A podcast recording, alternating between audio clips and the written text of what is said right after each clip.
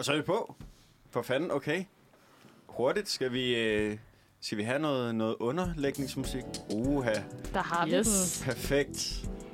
Det passer lige ind i den kaosenergi, som der har kørt hele morgenen her, hvor at... ja. Hold da op. Eva, du troede jo lige for 2 minutter siden, at du havde fået slettet. Alt det, jeg havde forberedt, det var blevet slettet. Ja, præcis. Og det er så typisk. Altså, har I nogensinde oplevet sådan noget med, hvor at man har siddet og skrevet en opgave, og så er noget blevet slettet? Er der nogen, der har oplevet det? Ja. Oh yes. Ja. Oh yes. Ja. Ej. Det er forfærdeligt. Altså, jeg kan huske, jeg prøvede det på gymnasiet, hvor jeg havde skrevet en helt dansk stil. Og jeg var jo bare sådan en, der brugte 10 timer på at skrive en stil, ikke? Ja. Og så havde jeg lavet den færdig, og så var den bare væk. Nej. Og du kunne ikke gendanne den? Nej, den var pist væk. Hvad gjorde du så? Jeg græd det, tror jeg. Jeg var nødt til at skrive den igen, fordi min dansklærer, hun troede mig med at give mig 0,2, og det ville jeg jo ikke have. Så. Ej, så ærgerligt. Og så har vi også en ny ind på teknikken i dag, tror jeg, lige nu. Cecilie. Vi har Cecilie, hun kan lige sige hej. Hej alle sammen. Hej Cecilie.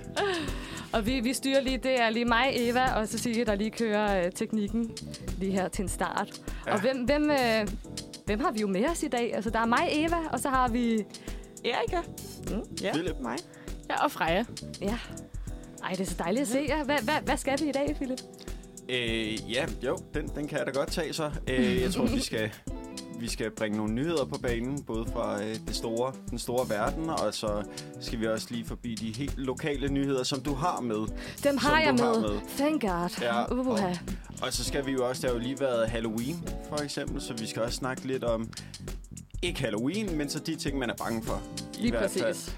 Og vi skal vist også forbi, nu skal jeg lige få et rundown frem her. Hvornår er det okay at pynte op til jul? Og det er jo en kæmpe diskussion. En skarp fordi diskussion. Fordi det ser vi jo allerede i butikkerne nu, og måske i et enkelt hjem eller to. Ja. Eller alle hjem, eller næsten. Ja. Ej, men altså, jeg føler ikke helt den tone, du siger det der med, Erika. Jeg føler, du stikker lidt til mig der. Og så skal vi forbi et hørespil. Andet kapitel i The Player, Thor Farlov fanfictionen. Ej, det bliver så spændende. Ja, det gør det sgu. Og så har vi lidt SU-venlige ting, hvor vi kommer med lidt gode råd til dig derude. Og så skal vi vel bare snakke om, hvad der skal ske i ugens løb. Ja, præcis. Var det hele? Det er simpelthen det hele. Okay. Og har I fået det rigtige ben ud af sengen her til morgen? Er I klar? Altså, ja, tradition tro, der har jeg ikke rigtig fået normal morgenmad, når jeg skal herind. Nå. Hvad har du spist? Hvad har du spist? Har du været på 7-Eleven igen? Nej. Den gode. Nej, det er fordi, jeg er for doven om morgenen, hvis jeg skal tidligt op.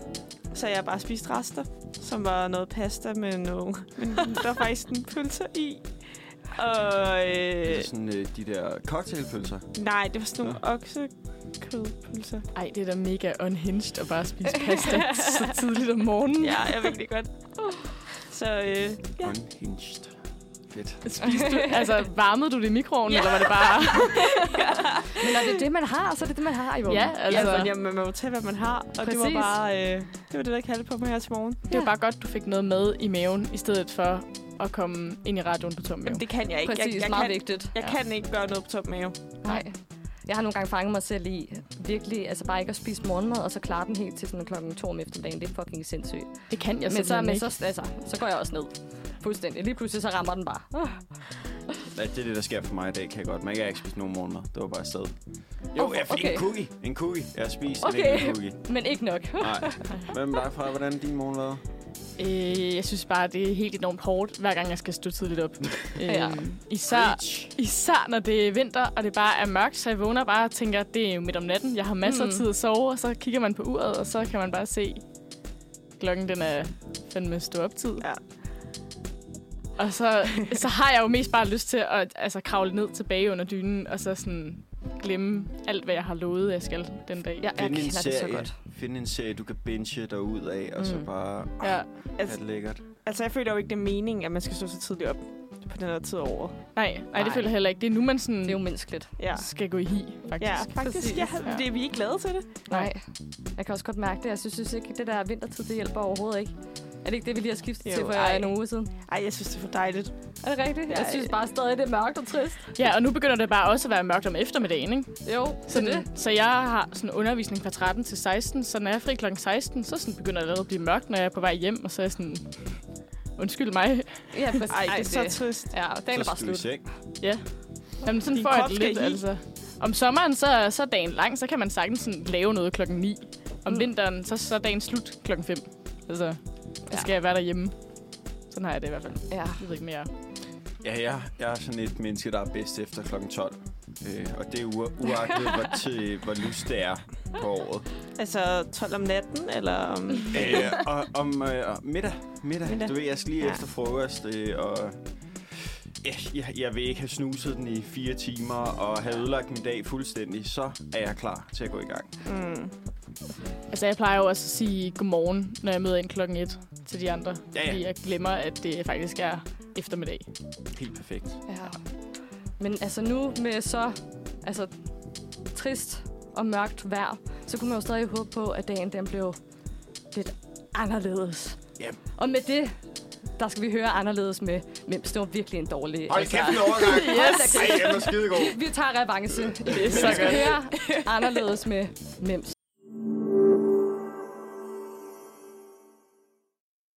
Og så er vi der.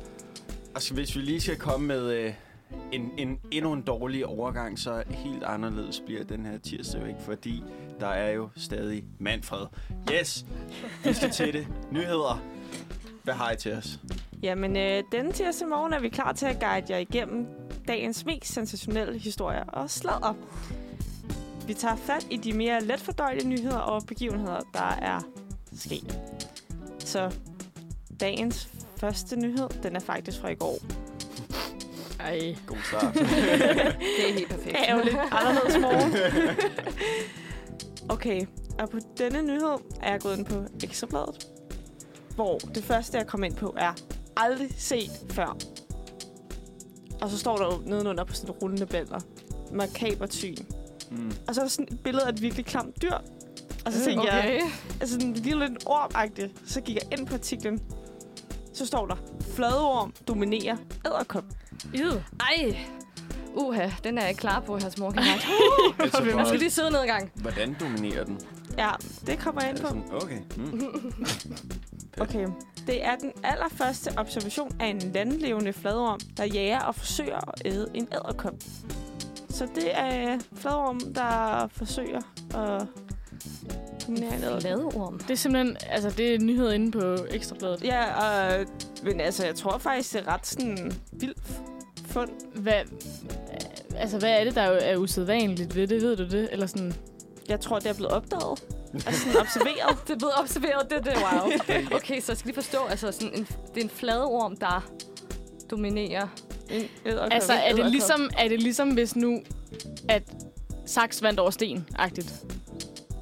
Det kan godt være. Altså det er faktisk bare god sammenligning. At det normalt er edderkoppen, der dominerer fladormen. Altså det vil jeg jo tro. Det vil jeg også tro, men jeg for at være helt ærlig, jeg forstår ikke helt. Nej. Men det er sensationelt. Det er en kæmpe sensation. Altså, spørg dumt, men hvad er det nu lige en fladorm, den er for en? Det er en... Så vidt jeg kan sådan se, så er det sådan en orm, der kan være meget, meget, meget lang. Altså sådan... Altså på de her billeder... Altså på de her billeder vil jeg gætte på. Altså det er det seriøst bare et gæt. Jeg aner ingenting. Jeg vidste ikke engang, det var et dyr. Mm-mm. Jeg vil gætte på, at den er omkring... Kan blive op til 30 centimeter måske, og så folde sig helt sammen. Og så... kan den ligesom jage den her edderkop. Så er den meget flad. Ja, men den er meget flad. Altså sådan... Det, jeg tror, at det navn kommer af det. Ja. En fladorm. Ja, jeg havde jo noget helt andet i tankerne, da den sagde sådan, en fladorm dominerer en edderkop, og man sagde sådan, det aldrig var set før, om vi lige pludselig sådan skulle ind i et eller andet sådan... SM-spil. De to dyr, de kørte over for hinanden. Så havde jeg virkelig tænkt, det var breaking. At dominere er i hvert fald et sjovt ordvalg af journalisten. Det er det lidt. Jamen, der står også noget, at der var kambolage og sådan noget i et laboratorium. Hvad går det ud på? Jamen, det er det samme. Står der noget spændende med det? Okay, nu kommer der et navn, jeg ikke kan udtale. Det er João Costa do Fernandes Cardoso. stod det på det aktive gerningssted, besluttede han sig for simpelthen at samle karambollagen op og tage den med ind i et laboratorium. Så har der simpelthen fundet det her, og han tager det som et gerningssted. Det er ret voldsomme ord. Man kunne måske også bruge det i nogle andre kontekster. Gerningssted og makabertyen. Det lyder som et mord. Det lyder meget... Hvis man tog det ud af kontekst, så ville man tænke, det var noget andet. Ja, fuldstændig. Ja, det der er virkelig en, der har skruet helt op for spændingen i den her artikel. Ja, og det er seriøst bare et fladorm, der spiser en edderkop, tror jeg, eller sådan... Okay. Der er lige kommet endnu en nyhed ind for siden her. Ja, okay. Og den synes jeg altså lige... Hvordan lyder overskriften fra jer? Jamen, den lyder mystik om penisstatue. Er det hvad for noget? Wow. Den skal have igen. Om penis. Statue? Ja. Yes. Okay. Og der tænker jeg jo, hvad er det for mystik, og hvad er det for penisstatue? Jeg må vide mere. Ja. Og når man klikker ind på det, så står der... Hans erigerede lem symboliserer liv. 11.000 år gammel statue må bruge begge hænder. Og det er altså en statue, som nogle arkæologer har fundet i Tyrkiet. Den er 2,5 meter høj, og så står den simpelthen med sin tidsmand mellem sine hænder. Så han står med begge hænder. Det var bare lige den detalje, jeg lige bed fat i. Ja, jeg synes også, det var... Han må bruge begge hænder. De skriver nogle spændende overskrifter inde på Ekstrabladet, synes jeg. Den er også fra Ekstrabladet. Ja, den er også. Ja, det er der, man finder alle de gode, jo. Ja, det er overskrifterne, som jeg kan derinde. Og der står, den er blevet bygget formentlig mellem år 8700 og 8200 før vores tidsregning. Og så har den sådan et stort hoved og nogle udstående skuldre og rygsøjle og ribben. Og så er der sådan den her lidt sjove detalje med, at den også står med sådan sit erigerede lem mellem sine hænder. Nej, hvor er det vildt. Fedt. Det er faktisk ret vildt. Fedt. Det er lidt vildt. Ja, og at de tror, at grunden til, at den er så meget i fokus, det er fordi, at han har været stamfader for en familie eller for en klan. Hvad tror I, det skal betyde? Okay. Ja. Han lyder som et meget fertilt menneske, så. Det tror jeg også. I hvert fald sådan stamfader. Ja. En interessant måde også at symbolisere det på, ikke? Jo. At være sådan... Prøv lige at se ham her. Altså, jeg ved sgu ikke, hvad jeg skal sige. Altså. Men det er en vild nyhed, og det er da sensationelt. Ja. Altså, jeg er helt sikker på, at hvis man er mere inde i arkeologien, så vil man have lidt flere kloge tanker om det, end jeg har. Jeg tænker mere bare sådan, selv 8.200 år før vores tidsregning, der tegnede man penistegninger. Ja, og det viser jo bare, at det er en kunstart, som aldrig vil gå af mode. Ja, vi bliver aldrig mere modne. Nej. Simpelthen.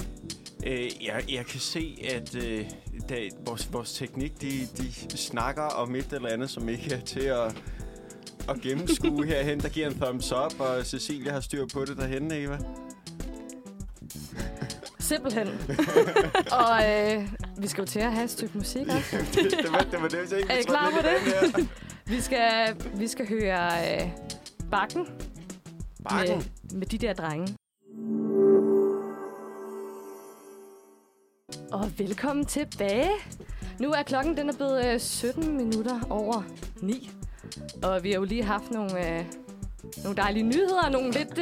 breaking news. Nogle breaking news, nogle lidt wild nogen, noget man ikke har regnet med.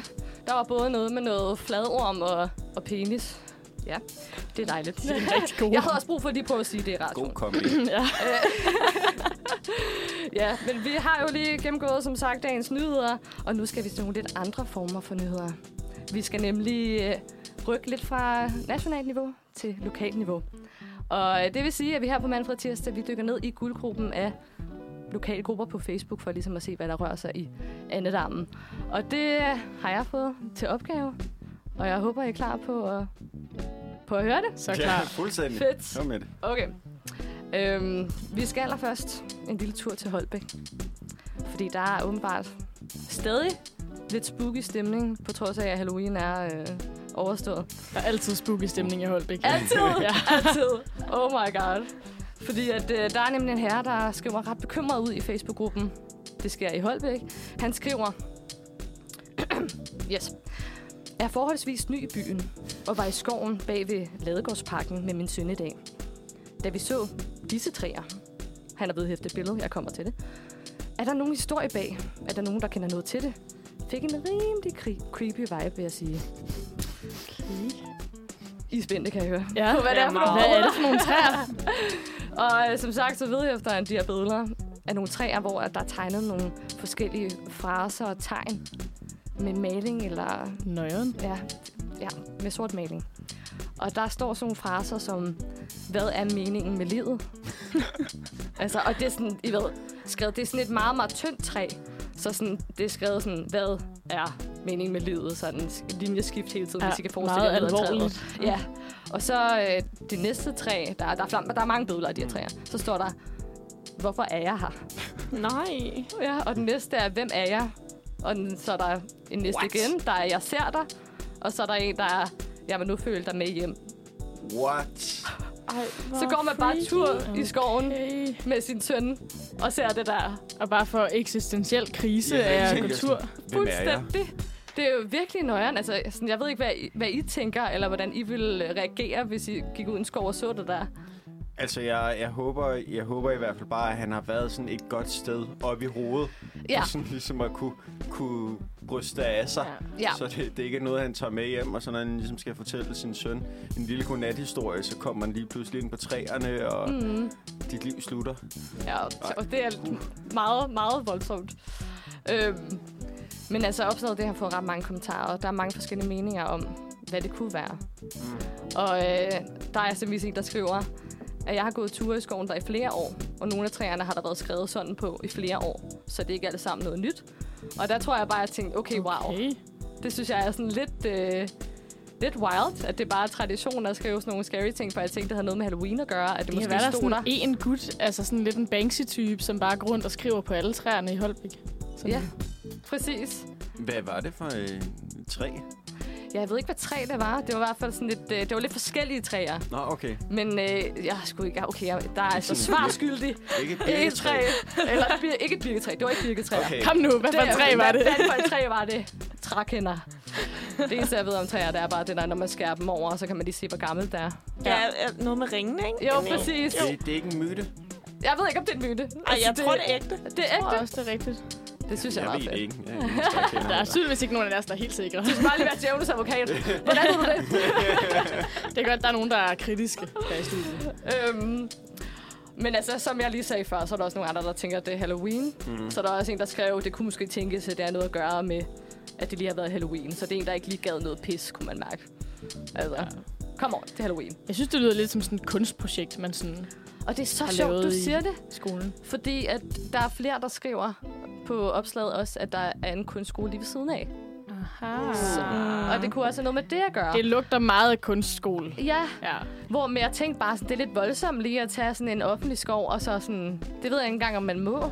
Ej, men altså, nu skar de jo hovedet af den der byste derinde i København her for ikke så lang tid siden, så jeg tror faktisk, at det er til den mere bløde side af, hvad sådan nogle kunststuderende, de kan finde på. Men hvorfor er det en ting blandt kunststuderende? Jeg forstår det ikke helt. Så provokerer, ikke? Ja.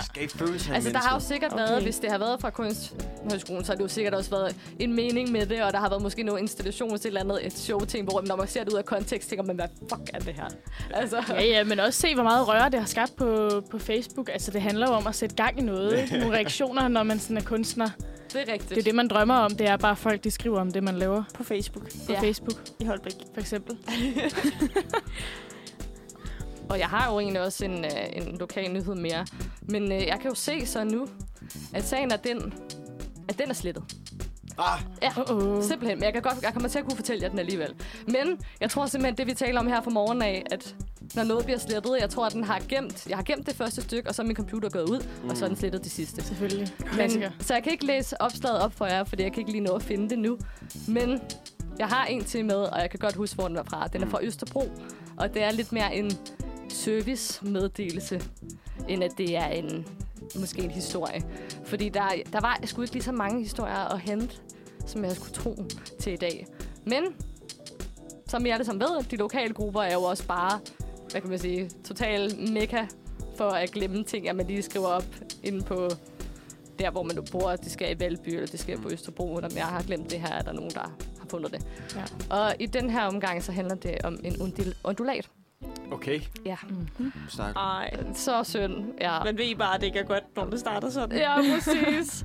Og selve opslaget, det var seriøst. Det var fantastisk skrevet, så jeg vil gerne læse det op for jer. Men vedkommende skrev bare sådan noget. Undulat forsvundet. Undulat blå. Hvidt bryst. Hvide vinger.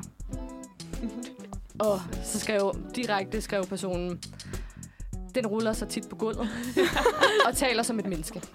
Og det var derfor, jeg tog den med, for jeg var sådan, kan en undulat tale som et menneske? Jamen, de kan vist godt efterligne lyde, er jeg rimelig sikker på. Jamen, jeg gik nemlig ind og googlede det, for jeg var sådan, vent, en undulat, den, ja. Altså jeg tænker kun, det var sådan en papegøje-ting.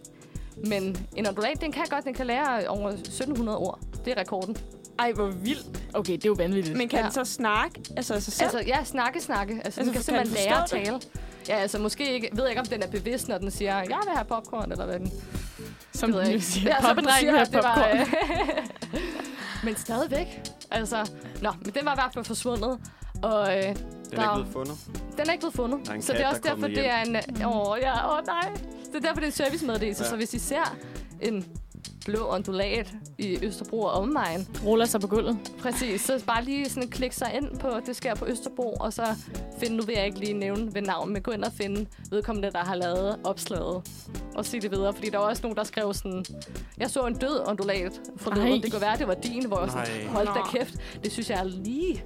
Altså, jeg fik undulat til aftensmad, og det var lækkert. Det var lækkert, tak skulle du have.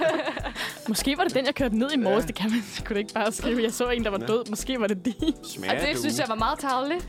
Altså. Jamen også sådan lidt, fordi så hænger det jo bare stadigvæk i det uvisse, ikke? Der var en død undulat, men altså, var det den blå undulat med hvidt bryst, der rullede sig på gulvet og snakkede? Jeg synes bare, det var så fedt, det der med, at den ruller sig på gulvet, og den snakker som et menneske. Men så skal den jo... Man skal kigge efter den på gulvet, ikke? Altså, når man går... Det er rigtigt. Nå, den ruller. Det må være den. Ja. Ja, den er ikke fløjet nogen steder. Den er bare trillet ud, og så ned ad gaden. Men har I prøvet at skrive et opslag på en af de der lokalgrupper, om hvis I har mistet noget? Jeg har aldrig. Jeg tror, da jeg gik i gymnasiet, kunne jeg godt være sådan lidt, men det er jo ikke med sådan en lokalgruppe. Det var mere sådan, hey, jeg mistede den her jakke. Nå, sådan glemmekassen på gymnasiet. Ja, den hed faktisk glemmekassen. Ja. Det giver mening. Ja.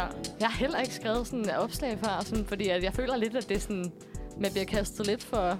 uden det på en eller anden måde, for der alle kommer til at have en mening til det. Ja, nej, jeg vil slet ikke ture, og det er også bare fordi, der er jo så mange, man kender, der er også med i de samme grupper. Ja, så kan de alle sammen se, at man har slået noget op, ikke? Sådan. Præcis. Jeg sådan ville have frygten for, at de tænkte, ej, Eva er godt nok en boomer. Ja. Hold da op. Ja, præcis. Men jeg er også boomermor, det er også okay, ikke? Ja. Altså, det er tit sådan... 50+-segmentet, der slår noget op på de der grupper der. Det er rigtigt. Ja, det er det bare. Ja. Ja, mine forældre er også nogle boomer. Det skal lige understreges, at jeg er ikke mor. Det kunne godt lyde som om, at jeg var mor der. Jeg har ikke et barn. Jeg er bare boomermor. Jeg har ikke et barn. Hvad betyder det? Boomermor? Ja. Det er fordi, jeg synes, det lyder sjovt i forhold til, at hvis man siger boomer, så boomermor. Det var lidt hyggeligt. Så er sådan et hyggeboomer. Ja. Sådan, det er sådan... Jeg kan godt lide bare lige at sidde og kigge på min skærm med lidt meget... lidt meget afstand, for jeg kan ikke se, hvad der står. Altså, på den måde, lidt hygge. Selvom jeg ikke er i den alder. Men altså... Udvendigt, men indvendigt. Lige præcis. Altså. Og nu ved jeg ikke, om det også begynder at blive tid til, at vi skal have en sang mere. Altså... Det kunne være dejligt. Så lad os da gøre det. Lad os gøre det. Vi skal nemlig høre Blå Netter med... nu bliver det svært for mig at udtale. Lea Øje. Bjørn, og jeg håber virkelig, at jeg udtaler det rigtigt.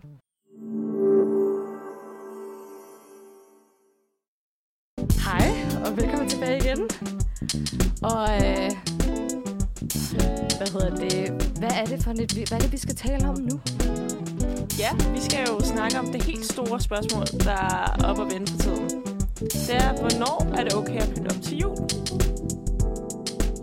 Og jeg har jo et forslag og et bud på det. Ja. Og min regel, det er enten første advent, dagen inden første advent, eller den sidste dag i november. Ja. Altså, hvad tænker I om det? Jeg synes også sådan... Nu der er jo sådan, butikkerne begynder jo allerede med det der julehalløj, sådan... oktober. Altså, de når knap nok at rydde Halloween af vejen. Jeg synes, det er sådan... Jeg synes, det er lidt tidligt. Altså, jeg vil også helt klart gå med sådan første advent. Men hvis første advent ligger sådan allerede i december, så må man godt starte lidt sådan slut november. Okay, så vi er faktisk ret enige. Ja. Men det er også bare nogle gange, når jeg handler i supermarkedet. For eksempel her for en måned siden begyndte jeg at sætte julekalender op. Og jeg var bare sådan, okay, så vi har det jul i 3 måneder. Jamen, det er også fordi, altså sådan, jeg ved ikke, jeg har det bare meget sådan, at jeg kan godt lide jul, men der må ikke være alt for meget af det, fordi så når jeg også sådan allerede blive ligeglad med det, eller træt af det, så det er sådan, jeg vil have koncentreret jul hele december. Altså sådan, og ikke bare sådan lidt bordet jul. Ja, fordi så når man at blive sådan lidt irriteret, ikke, så det sådan handler altid noget om, at nu skal de sælge en masse julekalender og julepynt og julenips og sådan noget, men samtidig så... Jeg ved det ikke, jeg har også lidt en side, der elsker det lidt. Altså, jeg kan også godt gå og glæde mig lidt, selvom at jeg sådan holder fast på, at jeg ikke vil pynte op endnu, så kan jeg alligevel ikke lade være med at gå igennem sådan grene, og så lidt have lyst til at købe alt, hvad der er derinde.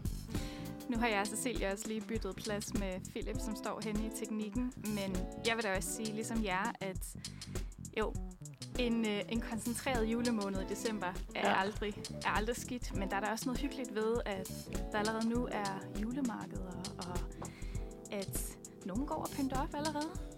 Det giver sådan lidt hyggestemning, gør det ikke? Jamen, jeg kan godt se det lidt nu, fordi det begynder at blive mørkere, men sådan her for 2 uger siden var jeg sådan, nu må det stoppe. Men lidt nu, men jeg synes stadigvæk det er for tidligt at pynte op til jul, det må jeg da sige. Nu tjekker jeg også ind lige her fra højre, fordi at jeg arbejder i butik. Det ved jeg ikke, om nogen af jer også gør eller har gjort. Hvad for en type butik? Det er en smykkebutik. Mm. Og når man arbejder i et storcenter, så er det jo rigtig, rigtig hurtigt, der kommer til at være julepynter. Ja. Og altså, de første år, så elskede jeg det. Men så begyndte jeg også at have det. Og det, der deler jo lidt mening med dig, ikke, Erica? Ja. Jo. Fordi at det er for tidligt, synes jeg. Er de i gang med at pynte op nu til jul? Ja, der er bare pyntet op. Der er helt klart. I hele butikken, hele Frederiksbergcenteret, der er julekugler, og der er kæmpe juletræer, og der er gaver, og der er pis, og der er papir. Det er så vanvittigt, altså. Det er så tidligt. Det har ikke engang været min fødselsdag endnu. Det er altid det, jeg får problemer med. Det er måske lidt subjektiv holdning. Hvornår har du fødselsdag? Den 20. Ja, okay. Det er måske en meget god skillelinje. Ja. Så efter din fødselsdag, der må man gerne begynde at pynte op til. Præcis. Det er sådan, jeg har det i hvert fald. Ja. Men resten er man måske ikke enige. Ja, den regel kunne jeg godt være med på. Jeg tror også, at man kan jo se på det sådan her, at folk, de som hovedregel i hvert fald, måske lidt bedre humør, når der er lidt julestemning. Ikke os alle sammen. Der er nogen, der måske bliver lidt irriteret, men... Ja, jeg bliver irriteret, når det er for tidligt. Det gør jeg. Mm. Ja, det gør jeg også. Men jeg kan godt følge dig i det der med, at det er også måske hyggeligt. Måske er folk lidt mere lempelige, lidt mere large, når det er, at der er lidt liv i luften. Ja, jeg kan godt følge dig. Altså, jeg er med på den, ligesom jer. Men hvis man nu skal advokere for det fede ved, at der kommer lidt tidligere jul. Ja. Det er som om, der er ikke noget midt imellem. Altså, enten så bliver du pissesur og vred af, at det er for tidligt, eller så jeg elsker det bare. Ja, altså, jeg har en veninde, hun kan finde på om sommeren, og så sidde og høre julekalendersange. Så sidder hun bare og ser de der musikvideoer fra Jul i Valhall, fordi hun glæder sig så meget til jul. Men det er også nogle bangers. Ja, altså, det er det. Altså, det medgiver jeg 100%. Men jeg forstår bare ikke, hvordan man sådan, så ikke er træt af det, når det endelig bliver jul, fordi man har siddet hele sommeren og sunget julesang. Til det vil jeg sige, at her forleden var jeg henne hos nogle venner og spillede brætspil, hvor der var en af mine venner, han havde sat top 50 på. Hvor der lige pludselig kom, hvad var det nu, den der All I Want for Christmas? Mariah Carey. Ja, og han var sådan der, jeg vil bare lige sige, det er top 50 det her, ikke? Og jeg var bare sådan, det løg, det var oktober måned, slutningen af oktober, ikke? Ej. Jamen, Halloween-pynten, den står jo nærmest på samme side som julepynten, ikke? Altså, den når nærmest ikke at komme ud af vagten. Præcis. Ej. Men måske det er bare den der barndomsglæde, et eller andet. Jeg tror, at der også er noget kommercielt over det, ikke? Det der med sådan, hvor langt kan vi strække den, og jo flere penge kan vi... Præcis, fordi at hvis man skal tjene boksen, så skal man lave en god julesang.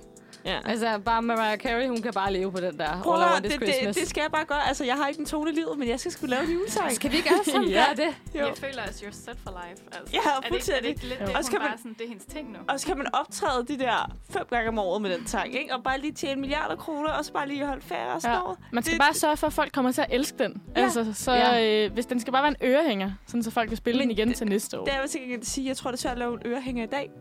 Altså på samme måde, at sådan... Ja. Så sådan, altså, det er svært at lave, fordi der er så mange, eller fordi... Ja, at... fordi det er ligesom taget. Ja. Altså, de der traditionsbundne sange er ligesom... De er her bare. Ja, også fordi der er så meget nostalgi, ikke? Ja. Så lige før man skal lave et cover af en sang, der er kendt, ikke? Jo. Ja, det kan jo også virke. Man skal virkelig lave en rigtig god, et godt cover, så. Ja. Det kan vi også. Ja. Jamen, altså, jeg er godt synge for. Altså, jeg synger virkelig dårligt. Så, Men altså, apropos sangen, så skal vi lige snuppe en mere. Og vi skal høre Kult Leader, parentes Golden Retriever, med Agnes Hartvig. Ja, og så er vi tilbage igen, og nu har vi jo lige snakket helt vildt meget om jul, men vi er jo knapt kommet forbi Halloween. Og jeg synes stadigvæk, der er sådan lidt spooky season i luften. Så derfor så har jeg tænkt, at vi skulle snakke lidt om, hvad vi egentlig selv er bange for. Ja. Fordi sådan, jeg synes personligt, under Halloween, så er det jo meget sådan noget med, at så skal man sidde under dynen, og så skal man se gyserfilm, og klæde sig ud som noget uhyggeligt, og det hele er mega scary. Og jeg synes bare selv, at gyserfilm er fucking klamme. Ja. Altså, jeg er slet ikke til det. Jeg synes, det er så uhyggeligt. Jeg er så bange for dem. Og har du set mange, eller ikke? Nej, du har ikke set nogen så. Nej. Altså, jeg har måske set et par sådan lidt under tvang af nogen, ikke? Sådan... Men så har jeg set dem der, hvor folk siger sådan, ej, den er vildt dårlig, og den er slet ikke uhyggelig. Men jeg synes stadigvæk, den er uhyggelig. Den rammer stadig, men det kan jeg godt genkende. Ja. Jeg skulle se The Nun, og alle sagde, ej, den er så dårlig. Men jeg skede sgu da grønne grise. Altså, præcis. Ej, jeg var altså også ude for det der sådan, så sent som sidste uge, hvor at... Jeg har sikkert hørt den der Five Nights at Freddy, der kom ud. Og jeg er desværre også venner med folk, der per definition udsætter mig for gys og gruppepres. Ej, ja, det værste plads. Mine næver er tyndslidte allerede. Og jeg sad sammen med en bunke teenager, så allerede der følte jeg mig tussegammel, ikke? Og de sad jo bare og grinede, og jeg var nødt til at lukke øjnene og holde mig for ørerne.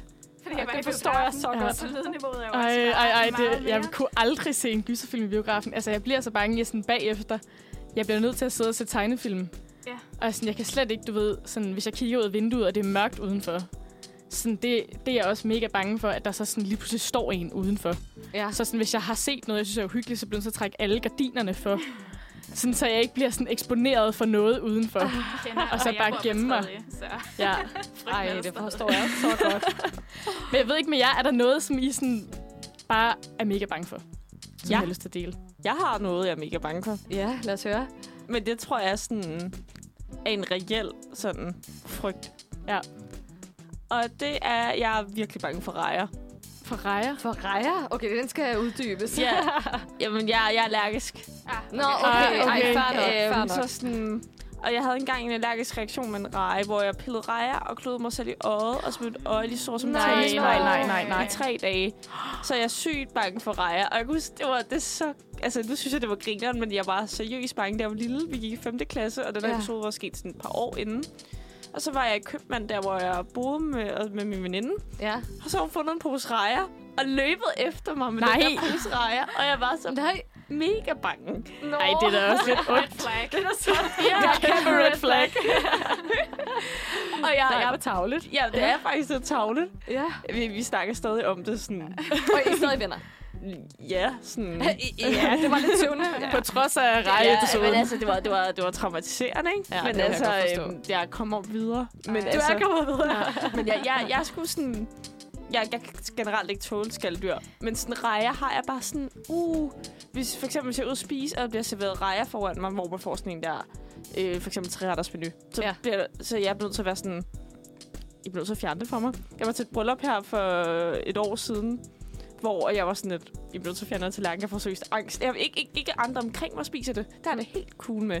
Det skal bare ikke blive serveret foran mig, så får jeg det seriøst dårligt, og så bliver jeg virkelig bange for rejer. Ja, så det har jeg. Så det er det, jeg er bange for. Ja. Altså, må jeg spørge om noget? Vidste du godt, du var allergisk over for rejer dengang? Jeg pillede rejer. Du pillede rejer? Ja.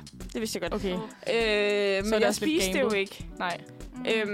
Min mor og jeg, vi skulle nok bare lige have været mere opmærksom på at vaske fingre efter, ikke? Ja. Og jeg tror ikke, nogen af os tænkte, at det var så slemt, fordi altså, sådan, vi vidste jo godt, at jeg ikke kunne tåle at spise det, men det der med, at jeg fysisk rørte ved det. Men jeg kan godt forestille mig, uden jeg ved det, at der er noget med, sådan, det kommer ind i mit øje, og det der med, det kommer ind under huden, fordi der skete ikke noget med mine hænder. Nej. Så jeg tror, det er et eller andet med, når det kommer ind i mig. Det vil man siger. Ja. Super klamt. Ja, jeg er virkelig bange for.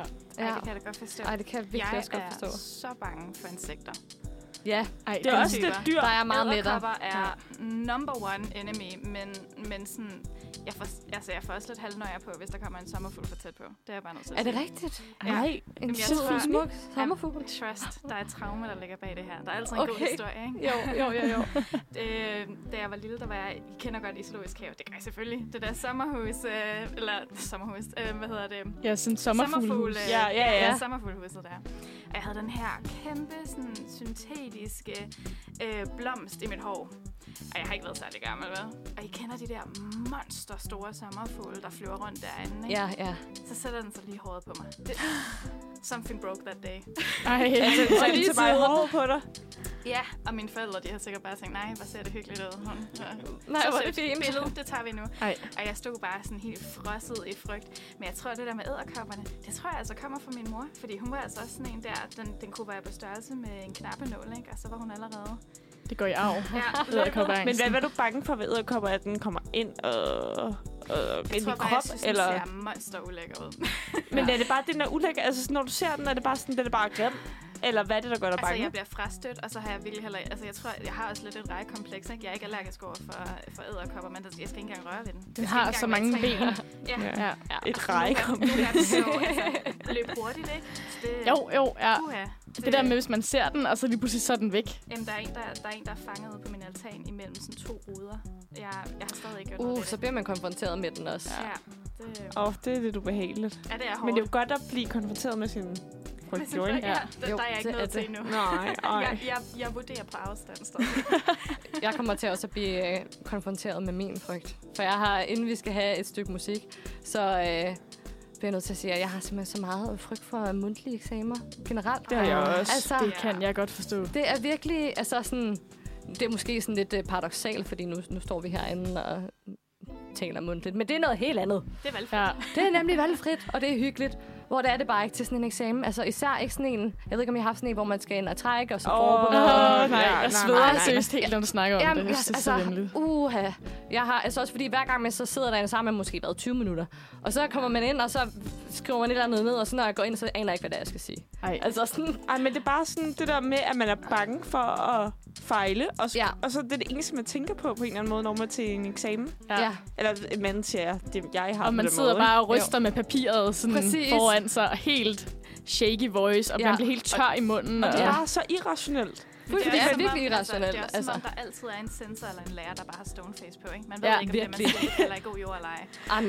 Jeg havde også en oplevelse, hvor at, det var til en eksamen, jeg ikke havde nået at forberede mig utroligt meget til, vel?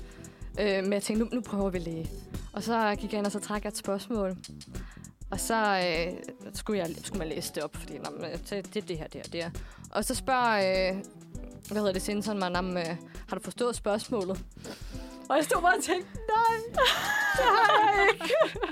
Men man siger jo bare, ja, det har jeg. Ja, fordi man vil gerne virke overskudsagtigt. Jeg forbereder mig.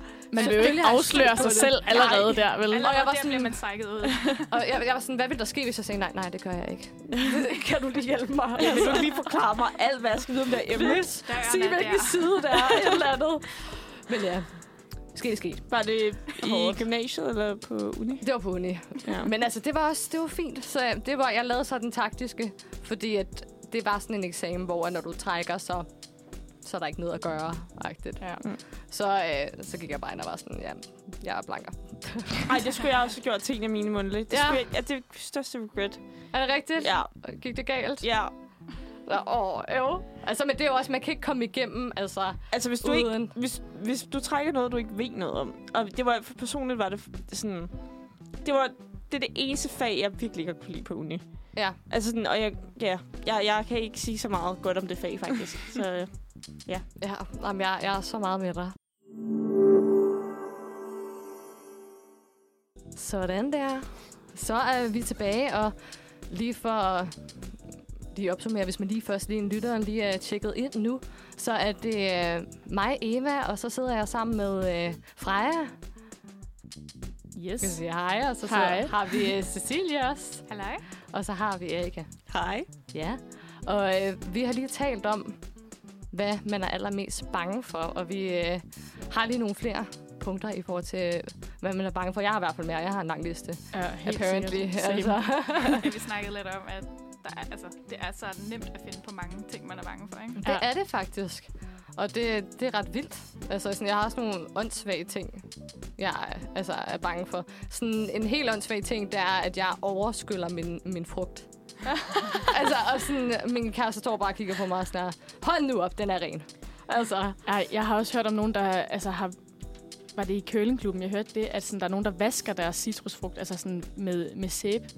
Nå, okay, det gør altså, sådan med skrald på, og så nærmest vasker dem op. Ja, jeg tænker også sådan, det lyder ikke sådan helt godt. Nej, det lyder ikke helt godt, fordi det eneste, altså sådan, nu er jeg også sådan en derovre og tænker, hvordan jeg vasker min frugt. Men sådan, det der med, hvis man i hvert fald ikke har, købt økologisk, så skal man give den en ekstra skalle. Jeg ved ikke, om det er en myte, men altså... Ej, det har jeg også hørt. Er det ikke rigtigt? Jo. Okay, så er jeg ikke helt mærkeligt. Kan I ikke også huske den der irrationelle frygt, da man var lille, og man skulle i svømmehallen, og man low-key var bange for, at der var en haj nede i den dybe ende? Jo. Ej, altså, jeg er bare nødt til at sige, at den frygt sidder lidt sådan... Det er nærmest sådan et dyrisk instinkt. Ja. Men hvordan har du det så med havet? Er du så bange for havet nu? Super nøje. Altså, jeg har aldrig set Jaws, men jeg føler lidt, at i det øjeblik, jeg springer ud fra en badebro, ikke, så er der en anden, der på mig nede i dybet. Ej. Især hvis man ikke kan se bunden. Det er rigtig skræmmende, når man ikke kan se bunden. Men hvad med sådan noget klart vand sådan i udlandet? Hvordan har du med det? Jeg er bare nødt til at sige, det hjælper ikke mig. Okay. Det behøver bare at være en stor fisk. Det kan være, at den aldrig nogensinde har spist en anden fisk i sit liv, men mig, når jeg hopper ned... Så spiser den dig, tænker du. Ja. Ej, jeg synes også, jeg ved ikke, om det er så meget hajer, men jeg tror bare, bare det, at der er dybt vand, synes jeg, sådan, jeg får det så ubehageligt i kroppen. Jeg var i Thailand sådan her for i sidste år, der skulle vi sådan hoppe ud fra den her båd, og skulle vi sådan snorkle, og så kigger jeg jo ned i vandet, og så kan jeg jo bare se, der er sådan noget 5 meter nede under mig. Jeg synes, det er så mega ubehageligt. Altså, jeg kan slet ikke have det. Sådan, fordi jeg føler jo bare, at man svæver der sådan, i det der vand. Og jeg bare tænker sådan, lige om lidt, så forsvinder jeg bare i det her kæmpe store mørke hav. Jeg svømmede engang over en havskildpadde i Japan. Normale mennesker var måske blevet fascineret. Ja. Jeg tror aldrig, jeg har backtracket så hurtigt i vand. Jeg var bange for, at den ville svømme op og bide mig i dælden eller sådan noget der. Det var en halvtraumatisk oplevelse, faktisk. Det er da så cute, sådan en skildpadde. Det var en skildpadde. Jeg tænker også sådan... Ja, det var det. Altså, jeg tror bare ikke, jeg havde ikke set, at den lige ville være der. Nej, I havde ikke lige koordineret. Nej. I skulle være det samme sted på samme tidspunkt. Jamen, det er det. Min far, han er også altid sådan en, I ved, koraller og sådan noget der. Han skal altid svømme tæt på dem, ikke? Så står min mor på stranden sådan, lad nu være med at svømme for langt væk. Ej, er det sådan en universel ting? Sådan er det også min familie. Så bliver jeg sendt ud. Ud og hen, far. Kom tilbage på strandkanten. Ej, fuck, mand. Og inden vi skal videre, så skal vi lige have et stykke musik mere. Og vi skal høre... Sportscar med Most Likely Marlin.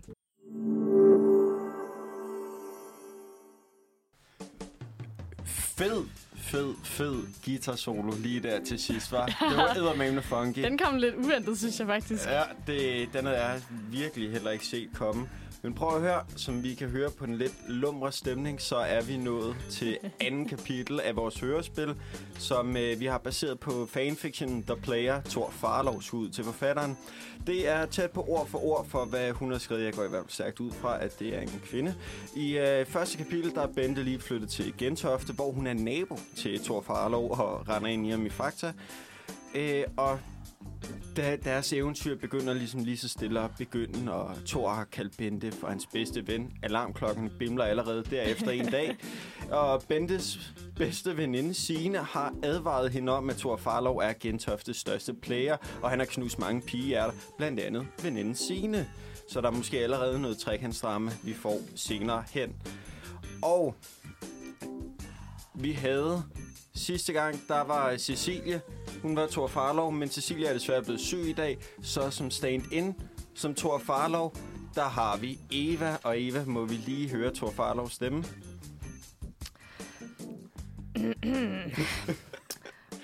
Jeg er Thor Farlov. Okay, det er satme godt. Okay, den er smooth. Den er varm. Og så har vi Erica, som er vores hovedkarakter, Bente. Den søde, uskyldige pige fra Nordjylland. Må vi høre hende? Mm. Hej. Jeg er Bente. straight out Nordjylland. Man kan bare høre det, ikke? Jeg er bare nordjyde. Og Freja, du spiller Bentes bedste veninde, Signe. Ja, det gør jeg i hvert fald. Ja. Hun er fandme på. Og så har vi Cecilie, som var på teknikken tidligere, som spiller Anton. Må vi høre Antons stemme? Hej, jeg hedder Anton. Ej, det var sæt god også. Ja. Eller det var din også, Freja. Og vi kan lige finde den dybe mandestemme. Skal vi bare springe ud i det? Vi starter lige på hårdt. Bente ligger i sin seng. Klokken den er 10. Hun har en aftale med Signe senere på dagen, men ved ikke hvornår. Okay. Inden der kommer Thor. Vi starter bare lige på, ikke? Godmorgen. Må jeg ligge hos dig? Selvfølgelig. Thor lægger sig ind til Bente. Bente tager et billede af ham. Thor trækker Bente ind til ham, så de ligger i ske. Og de har kun kendt hinanden i en dag her. Shit. Thor, jeg bliver nødt til at spørge dig om noget. Ja. Min veninde siger, at jeg skal holde mig fra dig. Hvorfor? Thor, fordi at man siger, at du er ikke. Altså, ja, jeg har problemer med at holde mig til en. Og jeg ved godt, at det er forkert, men det skal du ikke bekymre om. Du er min bedste ven. Ja, jeg vil bare lige spørge. Det var meget hurtigt, han lige fik klaret sig ud af den. Thor kysser Bente på kinden. Lækker lydeffekt. Bente ringer til Signe. Det er det, man gør. Hallo? Skulle vi ikke være sammen i dag? Har ikke tid. Ses! Signe ligger på. Hvad så? Signe er fucking sur, fordi vi er bedste venner. Ja, den kunne man lige have taget med der før. Fra at alt det der, når det stod med caps lock, så var hun lidt sur. Men det, fuck det. Thor nusser, Bente slår. Ja, vi er tæt på et overgreb. Ikke tag dig henne. Bentes mor råber, at der er morgenmad. Thor, jeg skifter lige. Du må godt kigge. Vi er jo bare bedste venner.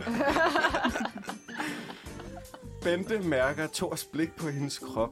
Hun står kun i undertøj. Hun finder noget at tage på og laver 2 kinaflætninger. Bente, vil du med til fest i aften kl. 20? Det vil jeg godt. Vil du med på OC? Ej, undskyld lige en tidbemærkning. Det kan jeg eddermame godt huske. Kan I huske det der Original Coffee? Det er det, jeg skulle lige til at spørge. Har man nogensinde kaldt det for OC? Ja, det har man eddermame. What? Vil man med på OC? Ja, det var totalt en ting dengang. Det var bare lige en tidbemærkning. Jeg har aldrig hørt det før. Det har jeg faktisk kaldt mig som Original Coffee, kaldt mig OC. Yeah. Nej, OC. Bare OC. Okay, så jeg var faktisk slet ikke rigtig med at bare sige OC. Ja. Men altså, var det fordi man var sådan lidt cool i det? Ja. Det var sådan en rigtig Nordsjællands ting. Sådan, skal vi ikke gå på OC på Ilum Rooftop? Oh. Nej, hvor er det sjovt. Ilum Rooftop. Det lyder lækkert. Jeg har bare lyst til at sige, fy for satan. Det lyder dyrt. Ja, det gør det. Det er 60 kroner for en lille kaffe. Ja. Nå, men jeg vil lige træde i min rolle igen. Ja, okay. Men prøv at høre, med den gigantiske cliffhanger, at de nu skal på OC, kan jeg forstå på Erika, Thor Farlov, så skal vi altså hoppe på lidt musik. Og så bagefter så vil vi høre om Bente og Thors tur på Original Coffee. Så vi skal høre Staying Here med Astrid Sunde. Vi er i gang med andet kapitel i fanfictionen The Player, Thor Farlov. Og jeg synes bare, vi skal til at komme i gang. De er nemlig lige aftalt at tage på OC, som er Original Coffee. Thor og Bente går mod banegården, og her viser forfatteren, at hun ikke er fra Gentofte. For Gentofte har den mindste station, og her må jeg bare lige komme lidt kritik af forfatteren. Gør din research, ikke? Det tager os lidt ud af indlevelsen. Bente og Thor når lige at tjekke ind med deres rejsekort, inden toget kører. De står af ved Københavns Hovedbanegård og går mod OC. Thor tager Bentes hånd, men på den venskabelige måde. Hvordan gør man det? Har vi noget bud herindefra? Er det sådan noget, hvor der ikke er fingerflet? Ah ja, det er et godt bud. Det er det der, når man skulle over vejen som barn. I børnehaven, ikke? Ja. Så skulle man lige holde sin makker i hånden. Ej, jeg tror ikke, jeg har prøvet det på sådan en venskabelig måde siden. Sådan, det er mine rigtig gode venner, måske gymnasiet eller efterskolen eller sådan noget. Med, og så... Det er sådan, jeg synes... Ja. Ja. Nej, bare fortsæt. Jamen, jeg synes, det er meget intimt at holde i hånden med folk, jeg ikke kender.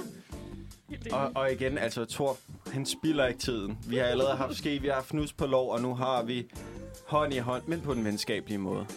De kommer til OC, hvor at Bente bestiller en iskaffe, og Thor bestiller normal kaffe. Jeg tror ikke, forfatteren ved, hvad man kan bestille på en kaffebar, for bare lige at sige normal kaffe på OC. Det gør man ikke. De tager kaffen med hjem i toget, hvor de snakker om alt. Her kunne forfatteren også godt lige specificere lidt om, hvad alt er, men fred være med det.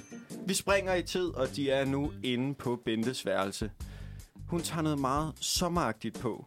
Thor tager et billede af Bente og lægger det på Instagram med teksten: kan man have en bedre veninde? Bente tager et billede af Thor og lægger det op på Instagram med teksten: min øjensten. På 5 minutter har Bente fået 10.000 nye følgere og 30.000 likes. Thor, hvorfor har du så mange følgere? Wow, ved du ikke det? Jeg er jo Thor fra City Boys. Nå, men der var... Det var der, jeg engang havde set dig. Ej, kæft, hun spiller den cool, hva'? Det er altid sådan der. Yeah. Altså. Nå, men jeg tænkte nok, at jeg kendte dig et sted fra. Jamen, jeg kan vide, hvad... Ej, jeg ved slet ikke, hvem der er. Nå, vi springer i tid igen. Bente og Thor, de tager afsted til festen. Thor banker på døren, og en flot, lyshåret dreng åbner døren. Hvad så, Leif? Og du har en dame med? Hvad så, Ant? Nej, det er bare min bedste veninde, Bente. Hej, jeg hedder Anton, men du kan bare kalde mig Ant. Bente smiler fløtende til Anton, og han smiler fløtende tilbage. Men det var også bare det. De går ind til festen, hvor sved og alkohol borer sig op i Bentes næsebor. Thor, har hun været til en fest før? Sved og alkohol. Ja. Thor tager fat i Bentes hånd. Signe, Bentes veninde Signe, er også til festen. Hun går hen til Bente og Thor. Hej, tolle skat. Hej. Og du hedder? Bente og Thor kan ikke lade være med at grine. Og jeg vil lige enige om, det er sygt mobbeagtigt, det her. Det er meget red flag. Ja, hun smider bare sin bedste veninde under bussen, lige så snart hun får chancen. Og tilbage. Bente, hvad laver du her? Du skal holde dig fra Thor. Han er min. Wow, slap af. Jeg er ikke din. Jeg er Bentes. Altså min allerbedste ven. Signe. Fantastisk indlevelse. Ja, kæmpe fan. Det er også lige der. Mange følelser i spil. Signe skriger. Signe skal til at slå ud efter Bente. Men Anton tager fat i hendes arm og smider hende ud. Igen. Voldeligt. Bente vender sig mod Thor, og uden at tænke sig om, griber hun fat i Thors nakke og kysser ham. Undskyld. Jeg ved ikke, hvor det kom fra. jeg køber slet ikke den der undskyldning fra Bente lige der. Jeg køber det. Hun mener det da slet ikke. Hun er jo nordjyde. Altså, hvor meget følelse skal der være i det? Skal ikke gøre det helt så dramatisk. Det er rigtigt. Thor siger ikke noget. Bente tager hans ene hånd. Han tager den anden. Han retter sit blik mod Bente og skiftevis på hendes øjne og mund. Hun læner sig frem, og det samme gør Thor. Bang! Og med det er andet kapitel slut. Spændende. Hvordan har vi det her? For jeg er altså lidt bekymret for, at det her fanfiction, det bare ender ud med sådan at være porno på skrift. Altså... Ja, man er lidt bange for at læse til næste, ikke? Jo. Men samtidig er jeg sådan, jeg tror, det er en youngster, der har skrevet den her, ikke? Jo. Altså, hun ved jo ikke sådan. Mange trekantsdramaer er i spil her. Ja. Og potentielt. Ham Anton der, hvem er han? Ja. Anton fra City Boys. Nå, vil du ikke om, hvem Anton er, ikke? Jo, men altså, jeg mener bare historien. Nå. Jamen, det er det, fordi han smiler jo lidt fløtende tilbage. Det er jo også. Det. Der er måske det er problemer altså i horisonten her. Ja, men altså, hvis man kan få én City Boy, vil man så ikke også gerne have 2? Det kunne jeg godt forestille mig. Det tænker jeg ikke, ja. Okay, det kunne være ret spændende at finde ud af, ikke? Ja. Men de er jo bare venner. Ja, det er bare venner. Det skal vi lige huske på. Venner, der kyssede lidt. Ja. Og nu så hinanden lidt på låret. Og sten og sådan noget. Ja. Altså, igen det med... De har jo kun kendt hinanden i en dag, da han så vælger at troppe op morgenen efter. Altså, han dukker generelt meget op i hendes hjem, bare sådan, uden advarsel. Og hvad med forældrene? Ja, de er ret large, var. Ja, de åbner bare, når det er Thor igen. Du kom bare indenfor. Eller han bare sådan en der, hvor hun bor i stuen eller sådan noget der, så kravler han lige ind ad vinduet eller sådan noget. Ja, hun kan godt være sådan en kravler ind ad vinduet-type. En creeper-type, der lige kaster en sten sikkert, eller sådan noget. Den detalje vil vi da gerne lige have at vide. Hvordan kommer han ind i hendes størrelse? Der er et plot hole her. Hvis forfatteren sidder derude og lytter med, må hun godt, eller han, godt lige jeg tror det er en kvinde. Ja. You never know. Nu tror jeg, det er ved at være tid til noget musik. Og vi skal høre Til solen er sort med Alpaca.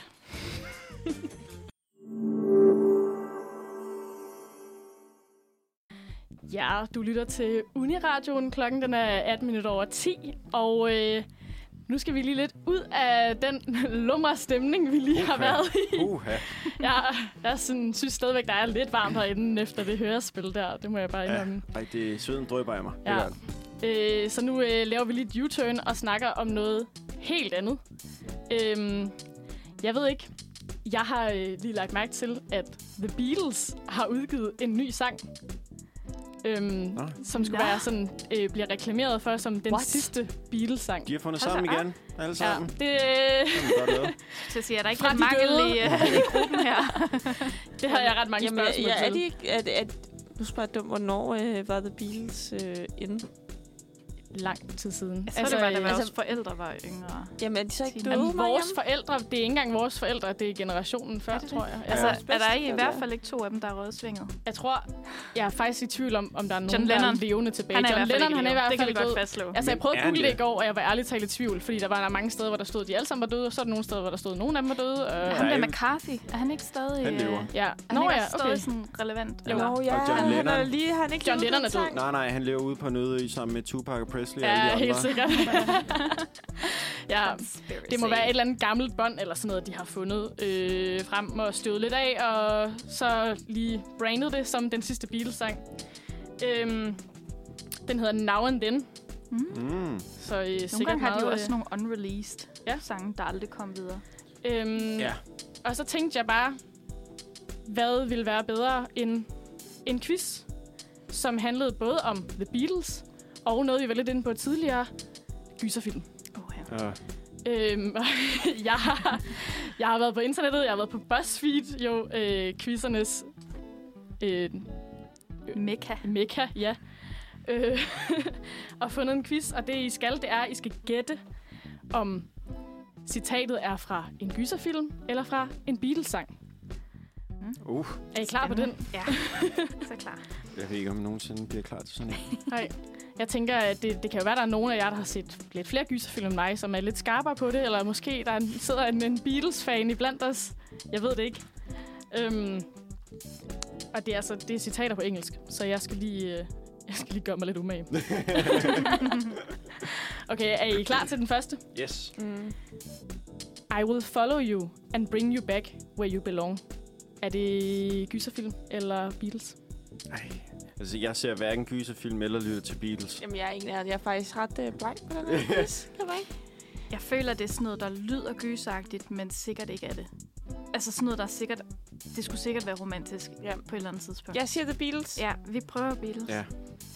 Det er rigtigt. Yes! Okay, god tese. Ja, man ligger stærkt ud her. Nu kan det kun gå ned ad bakke. Det var godt gået. Det er fra sangen, der hedder You Like Me Too Much. Hvilket også lyder lidt sådan... Det lyder ikke som en særlig romantisk sang, faktisk. Nej, det er faktisk heller ikke behageligt, sådan lidt gaslighting. Ja. Jeg skulle til at sige, det er lidt problematisk. Ja. Nå, den næste, den er meget kort. Den lyder bare, Here's Johnny.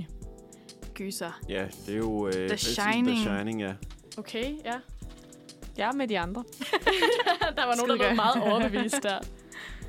Og det er fuldstændig rigtigt. Yeah. Det er fra The Shining. Så den der. Ja, men det vidste jeg ikke selv. Så det var meget godt. Så har vi Happiness is a warm gun, mama. Beatles. Det vil jeg også sige. Det kommer faktisk fra en sang, der har, tror jeg, den næsten samme titel. Den der, mama. Ved du, hvad for en sang det er? Den har været med i den har været med i sådan en coverfilm Across the Universe, hvor de har lavet den. Happiness is a Warm Gun, tror jeg. Jeg kan ikke huske det, men jeg tror, det er noget af den stil.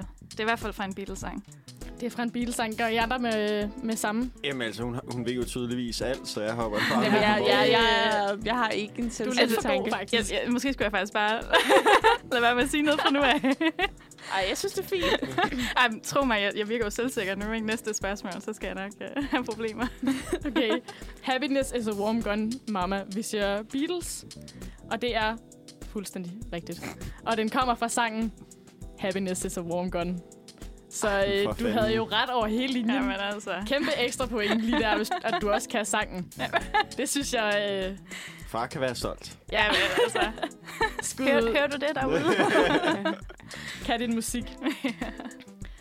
Så har vi den næste. Den hedder He Blew His Mind Out in a Car. Er det en gyserfilm eller en Beatles-sang? Jeg synes også bare, at det er en replik, som kan siges i så mange film. Altså, jeg vil gå med Beatles. Jamen, jeg vil også gå med Beatles. Men selv bare fordi, det er så meget en replik, så jeg synes, det vil være, at den snyder. Den vil gerne være fra en film, men derfor sådan, er det for Beatles. Hvornår skulle man sige det i en film, har jeg tænkt også. Det kan du sige, når du skal mødes med dine venner. Sådan, hvordan går det med David? He blew his car. His head out in the car. Yes. Det synes jeg bare virker så unaturligt. Ja, det kan der være noget om. Men jeg siger The Beatles også. Altså, jeg begynder at tænke, om de på et eller andet tidspunkt laver sådan en nu var der to af den ene. Lige... Ja. Skal vi så bare for sjov skyld tage hver vores? Jeg ved det ikke. Altså, jeg synes, det kunne være bold, hvis du gættede noget andet end de andre. Altså. Jeg synes, det er meget ledende, det der. Bare meget ledende. Nå, nej, men altså... Jeg aner det ikke, så jeg tænker bare for sjovhed og grin, så tager jeg den anden. Du siger gyser. Okay, vi har en anden, Philip, hvis de andre siger Beatles. Det er forkert. Det er en Beatles-sang. Ja, tak! Yes! Var I gode venner? Den er fra sangen A Day in the Life. Simpelthen. Og kan vi ikke blive enige om, at jeg havde ret med min tese så? At man ikke kan sige det sådan, man vil jo ikke sige det sådan naturligt. Jamen, det siger jeg bare på bagkanten. Jeg havde ret. Jeg aner ingenting. Nej, jeg aner det slet. Jeg aner det slet heller ikke. Men det er jo... Jeg føler, at det er noget, du godt kan sige sådan... Hvordan gik det nu igen? Jeg har allerede glemt, hvordan linjen lød. He blew his head out in the car, og så var det ikke noget med det? Det synes jeg, der er meget naturligt. Vi føler, at der er så mange mærkelige ting, der er blevet sagt i film. Ej, det var så overforsige. Men ja, jeg kan godt se, den er lidt så længe beatet er rigtigt, så kan du synge hvad som helst. Nu skal vi lige have en lille pause fra Beatles, og så skal vi høre noget helt andet musik. Vi skal høre Too Soft med Astrid Cortes. Dank.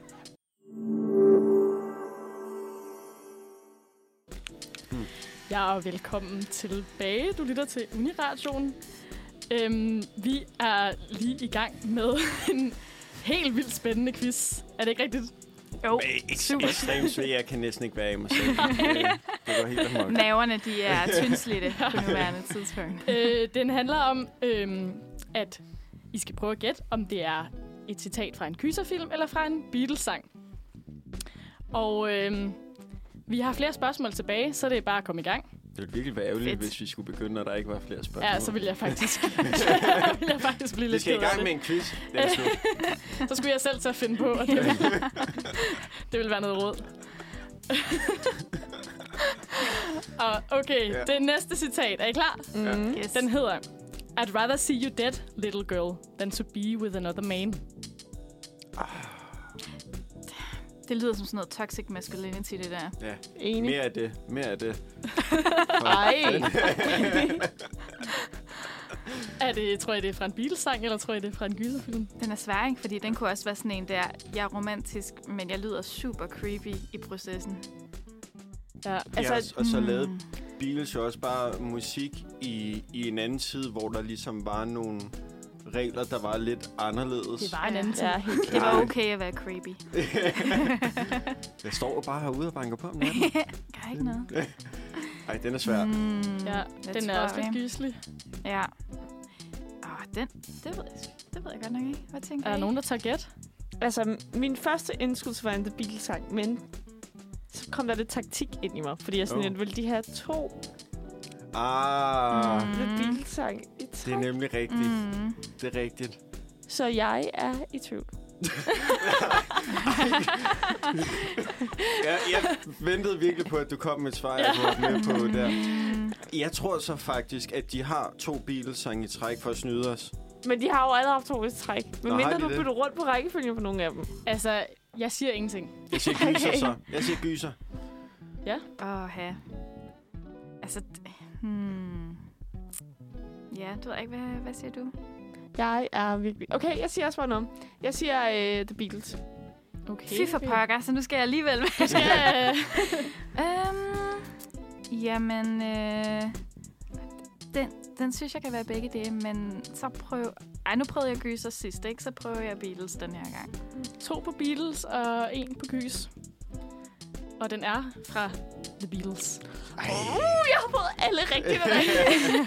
Er det rigtigt? Ja! Eller, hvad vil sige, jeg har let mig ret meget på jer andre, men hvor jeg gættede selv, så jeg det er okay, man må godt tage de sejre, man får. Jeg er god til at gætte. Hvem vidste, at vi havde så stor en Beatles- og gyserfilmskender her? Jamen, det vidste jeg ikke engang selv. Jeg kender ikke noget. Jeg kan ikke lide noget af det. Lad os se, om du også kan få den næste rigtigt. Når du kan beholde en streak. Den lyder sådan her. I'm your friend to the end. Ej, det er faktisk en rigtig smuk sætning, jo. Ja. Tror I, det er noget, Beatles har fundet på, eller tror I, det er et script til noget uhyggeligt? Jamen, det kunne sagtens være begge dele. Nu tager jeg gyser igen. Fordi man har jo lyst til at sige Beatles, for det lyder jo ikke så farligt, vel? Men i den rette sammensætning kunne det jo godt være super nøje. Ja, for eksempel, hvis det var Joseph Goebbels, der sagde det til Hitler, ikke? I'm your friend to the end. Which is in 2 minutes. Altså, jeg vil sige, at det er gyser. Ja. Så tager vi gyser. Ja. Det er fra en gyser. Yes. Yeah! Det er fra filmen Child's Play. Og der er et billede her, den ser meget uhyggelig ud. Det er sådan en dukke. Ej. Ja, super klart. Det er bare creepy. Det kan være, det er den, der siger det. Men det er jo sådan med gyser, sådan alt det, der sådan egentlig lidt sødt. Det bliver uhyggeligt, når den gyser. Ja, sådan, det er meget med kontrastfilm, eller med kontraster gyserfilm arbejder med. Der har været meget med dukker for det, altså her på det seneste, synes jeg. Ja. Men den, man virkelig kan huske, det er Chucky. Er det ikke? Jo. Han er virkelig creepy. Super klammer. Der er også noget med klovne, ikke? Dukker, klovne. Ja. Ja. Super ulækkert. Nå, den næste, den lyder sådan her. We all go a little mad sometimes. Den tror jeg er Beatles. Ja. Jeg siger også Beatles. Ej, skal du ikke våge pelsen lidt? Ja, det synes jeg også. Ja. Og så tage en anden, og så jeg vil sige, jeg offrede mig jo for den anden mening. Det er Beatles. Vi siger som Beatles. Mm. Det er forkert. Nej!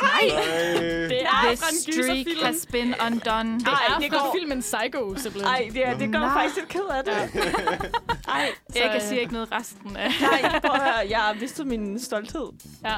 Der kunne du lige have vundet, hvis du lige havde... Ja, hvis jeg lige havde ture. Tænk, at vi prøvede at få dig til det rigtige svar. Men gruppepresset var for stort. Ja. Og den næste, den lyder sådan her. I'm scared to close my eyes. I'm scared to open them. Er det Beatles, eller er det gyserfilm? Godt nok en vag sætning, ikke? Jeg er bange for at lukke mine øjne, og jeg er bange for at åbne. Jeg føler, det kunne være sådan noget The Sixth Sense, eller sådan noget der. Men... ja. Det er faktisk et godt bud. I see dead people. Men det lyder klamt. Hvad handler den om? Det er, jeg tror, det er Bruce Willis, der er med, og han ved ikke, han selv er et spøgelse. Og så er der sådan en lille dreng, der kan se ham, og... det, der er mega nøjeren i den film, ikke? Det er ikke Bruce Willis. Det er den der pige, der gemmer sig under hans seng. Det er bare en nedturscene at se, hvis man er sådan en der med dårlige nerver. Ej, hvor ubehageligt. Det er jo en lille sød pige, trigger der er nøjeren, ikke? Jo, men hun skubber sådan en... Hun kommer ud på sådan en, du ved, jumpscare, så man er sådan lidt... Puha.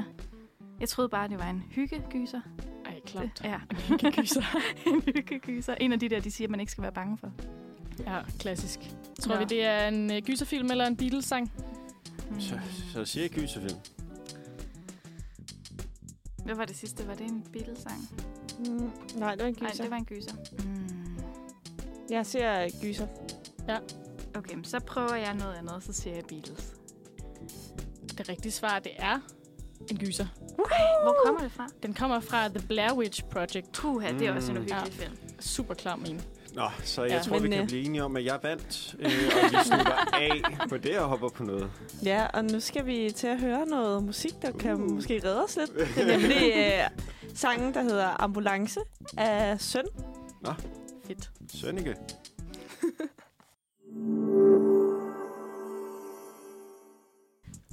Hej og velkommen tilbage til Uniradioen. Nu skal vi til at snakke om, hvad man kan lave her i de kolde måneder. Som måske også er lidt SU-venligt for os, der studerer. Fordi vi ved alle sammen, hvor dyrt det er. Vi har brug for det. Og trække vejret. I need it. Køb mad. Køb mælk. Det er helt vanvittigt. Ja. Nå. Vi har kigget på lidt forskellige ting. Og noget af det, man blandt andet kan gøre, hvis man nu er sådan en, der godt kan lide at gå ind og se teater, skuespil og den slags. Det er Alice i Eventyrland på Berlin Hansens Teater. Det kører i perioden fra den 20.10. til den 25.11. Så der er jo stadig noget tid at køre på. Ej, det gad jeg så godt. Jamen, og også blive lidt mere kulturelt, ikke? Ja. Det gad jeg også godt. Det har jeg også brug for, tror jeg faktisk. Altså, men jeg kan godt se Alice i Eventyrland. Jeg føler også, det er noget, alle kender, ikke? Jo, alle ved, hvad Alice i Eventyrland er. Juleeventyr, der spiller på Nørrebro Teater hvert år. Det er også altid mega hyggeligt at tænde og se. Det er også en anbefaling, måske, faktisk. Ja. Jeg vil så sige, når man går ind og kigger, kunne det godt se ud, som om det er en fortolkning. Så vi får måske ikke den lille pige med det lange lyshår og kurven i hånden, eller hvad det er, hun går rundt med. Men det er også fedt, altså, at det er lidt anderledes. Det er sådan lidt edgy, det er sådan lidt københavner-vibe, ikke? Så skal vi lige sådan fortolke. Ja. Ej, vildt interessant. Okay, det kan man stadig nå. Det kører til den 25. Ja, lige præcis. Og der er stor forskel i... altså, det virker ret SU-venligt i hvert fald. Derudover så har Statens Museum for Kunst også SU-venlige priser. Især hvis man er under 27. Ja. Bum, mand. Så for os, der... Jeg skulle ikke engang sige for os, for jeg er ældre end 27, men for dem, der er under, så er der altså stadig noget at løbe på. Jeg har nogen, der føler smerten her i studiet. Du har en allerede herinde. Men så kan jeg... Erik og jeg kan bruge det. Skal gøre det for vores skyld. Men det virker som om, at mange museer faktisk generelt kører den her stil, og jeg tror ikke, det hele er aldersdiskriminerende, men man kan vist også købe sådan nogle turpas og sådan noget. Der er i hvert fald rigtig muligheder. Man kan sikkert også få med studiekort, kunne jeg forestille mig, hvor det ikke handler om alder, men at du er studerende. Det tænker jeg. Altså, det virker i hvert fald som om, der er sådan lidt forskellige stillingtagen til det, men så længe man er studerende, så tænker jeg nok godt, man kan finde et museum, der kan forbarme sig. Du ryster på hovedet, Philip. Jeg er simpelthen i syv sind. Altså, det gør ondt at være 29, når man gerne på museum til billige. Nej, til studiepris hedder det, fordi at de skærer den sgu ikke på studiekort næsten alle steder. Det er ved de 27. Det er også det. Det gør næsten fysisk ondt, når man lever som en studerende, men man ikke får nogen af the benefits. Vi har faktisk også en ting, som vi snakkede om lidt tidligere, og det er det her med julemarkeder. Ja, så selv hvis man ikke er i julestemning, kan man måske stadig godt lide pebernødder eller få en vaffel. Og hvis man er ligesom mig, der gerne lige vil vente med julestemningen, så kan man jo bare lige vente 2 uger med at tage på julemarkedet. Så det er jo en god ting lige at have i baglommen. Lige præcis. Og hvem kan ikke lide at vandre rundt, og så er der den der hyggestemning der.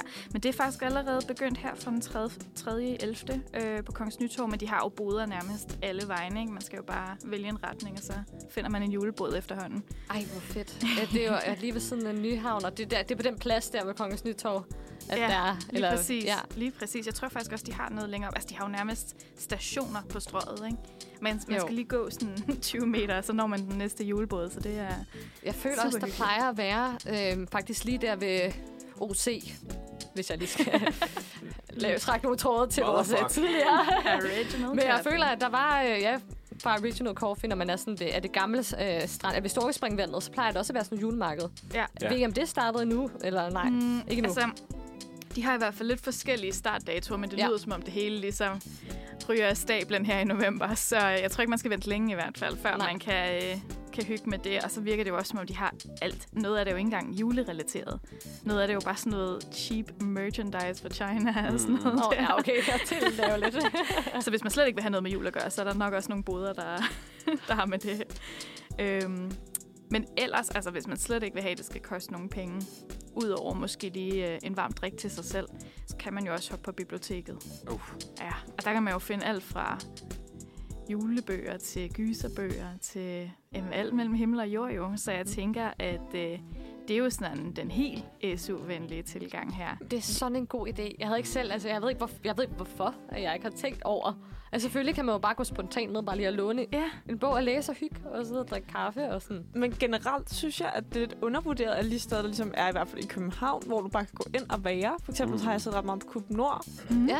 Og der er ret hyggeligt. Ja. Og det er sådan, det vidste jeg bare ikke, før min veninde nævnte, efter vi har studeret i 1,5 år. Hvor jeg var sådan, nice og hyggeligt. Sådan, man behøver ikke at være på sit eget campus. Eller nej, overhovedet ikke. Hvad er KUP Nord?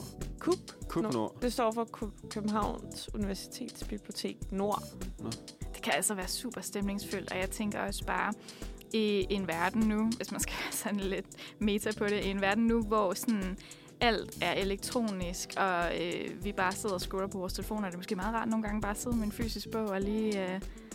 Ja, øve det der med at koncentrere sig om at læse nogle kapitler, og så også få noget hygge ud af det, ikke? Fucking når vejret er dårligt. Ja. Jeg er enig.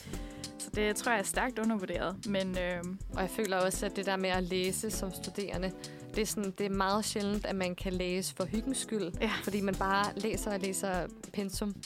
Altså, så det vil jeg så gerne gøre mig mere i, fordi at jeg føler næsten, at jeg nogle gange kan føle det, altså ikke en byrde, men sådan, jeg forbinder det bare med... pensum og uni og sådan hele tiden, så det er svært for mig at egentlig slå mig ned med en god bog, men jeg vil virkelig gerne være bedre til det, fordi når man går i gang, er det bare så sådan fredfyldt at gøre. Og man kan også sige, hvis man slet ikke er typen, der gider at læse tunge bøger, så kan man jo også tage en comic eller noget, altså en billede, en tegneserie eller et eller andet, altså måske det er bare det der med at slå sig ned, og det regner udenfor. Det er Danmark. Det regner 99% af tiden her, selvom sommeren. Og så hygge med en god bog eller en tegneserie. Der er i hvert fald noget der. Jeg kom til at tænke på, da jeg arbejdede i en børnehave for nogle år siden, der printede vi sådan nogle papirer ud, hvor du kunne farvelægge. Og det var faktisk mega hyggeligt. Det kan man jo også gøre. Sådan bare søge på nettet på sådan ting, man kan printe ud. Altså, og så koster det jo ingenting at gå ned og få det printet. Og så kan du sidde og farvelægge, og sådan, det er meget terapeutisk på en eller anden måde. Bare lige at gøre det. Det gør min kæreste også super meget. Hun farvelægger virkelig meget, så når hun bare skal lave ingenting og slå hjernen fra. Super chilleren. Jeg vil altså også sige sådan, hvis man går en tur i skoven, ikke, og der er podcast. Der er så mange forskellige podcasts derude, som man kan høre, og så kan man jo bare gå en tur. Altså, nu bor jeg tæt på en skov, og altså, jeg ved ikke med jer, men jeg er sådan sjældent typen, der lige trækker i gummistøvlerne i dårligt vejr, og så træsker ud i mudderet. Men altså, det kunne da godt være, hvis man havde en god podcast, man lige kunne tage en tur der ude i naturen. Det kan så meget at høre podcast og gå en tur. Og så er det jo gratis. Det er jo det. Gratis at trække vejret, som er det eneste, det kræver af dig, det er at trække vejret. Formation, men frisk det der med, luft. Det er sådan, man føler lidt en tilknytning til den, der snakker, men ude man er sådan forpligtet. Det synes jeg er ret nice ved podcast. Præcis. Det synes jeg også bare, når man står og laver mad eller et eller andet. Ikke? Man kan nærmest bruge det i alle sammenhænge. Ja, det er ret hyggeligt. Og var der en ting mere, vi skulle have, inden vi skal have et stykke musik? Jeg tror faktisk, det var det. Jeg tror, vi kom ret godt rundt om det. Det var nogle virkelig gode ting. Ja. Jamen, og det er noget, jeg også vil tage med hjem. Og nu skal vi til at høre noget god musik igen. Og nu skal vi høre I Bet You Know med Siri Neil. Måske. Jeg håber, jeg udtaler navnet rigtigt. Et hyggeligt nummer, der virkelig passer ind i den her efterårsstemning. Apropos det, vi talte om lige før. Den kunne jeg fandme godt gå i skoven og høre, mens det regner lidt. Den er dejlig. Ja. Og det kan faktisk også noget at høre musik. Det kan det virkelig. Det kan det virkelig. Det kan ændre ens humør, ikke? Fuldstændig. Ja. Nå, venner. Vi er nået til det sidste. Simpelthen. Sidste på dagen. Ja. Og der skal vi jo sådan lidt snakke om, hvad fanden det er, at vi skal gå og lave resten af ugen, og jeg kan høre Freja, hun lige lukker vinduet, der giver den der dejlige baggrundsstøj. Det er super lækkert. Meget autentisk. Så Eva, hvad står den på for dig? Jamen altså... Min uge, den står sgu meget på arbejde og uniarbejde. Yes. Alt det lækre, der kan høre til det. Så jeg skal faktisk ikke noget sindssygt spændende, hvilket er mega trist. Jeg skal besøge mine forældre. Hyggeligt. Okay. Det er rigtig hyggeligt. Ja. Så, men ellers så skal jeg faktisk ikke det store.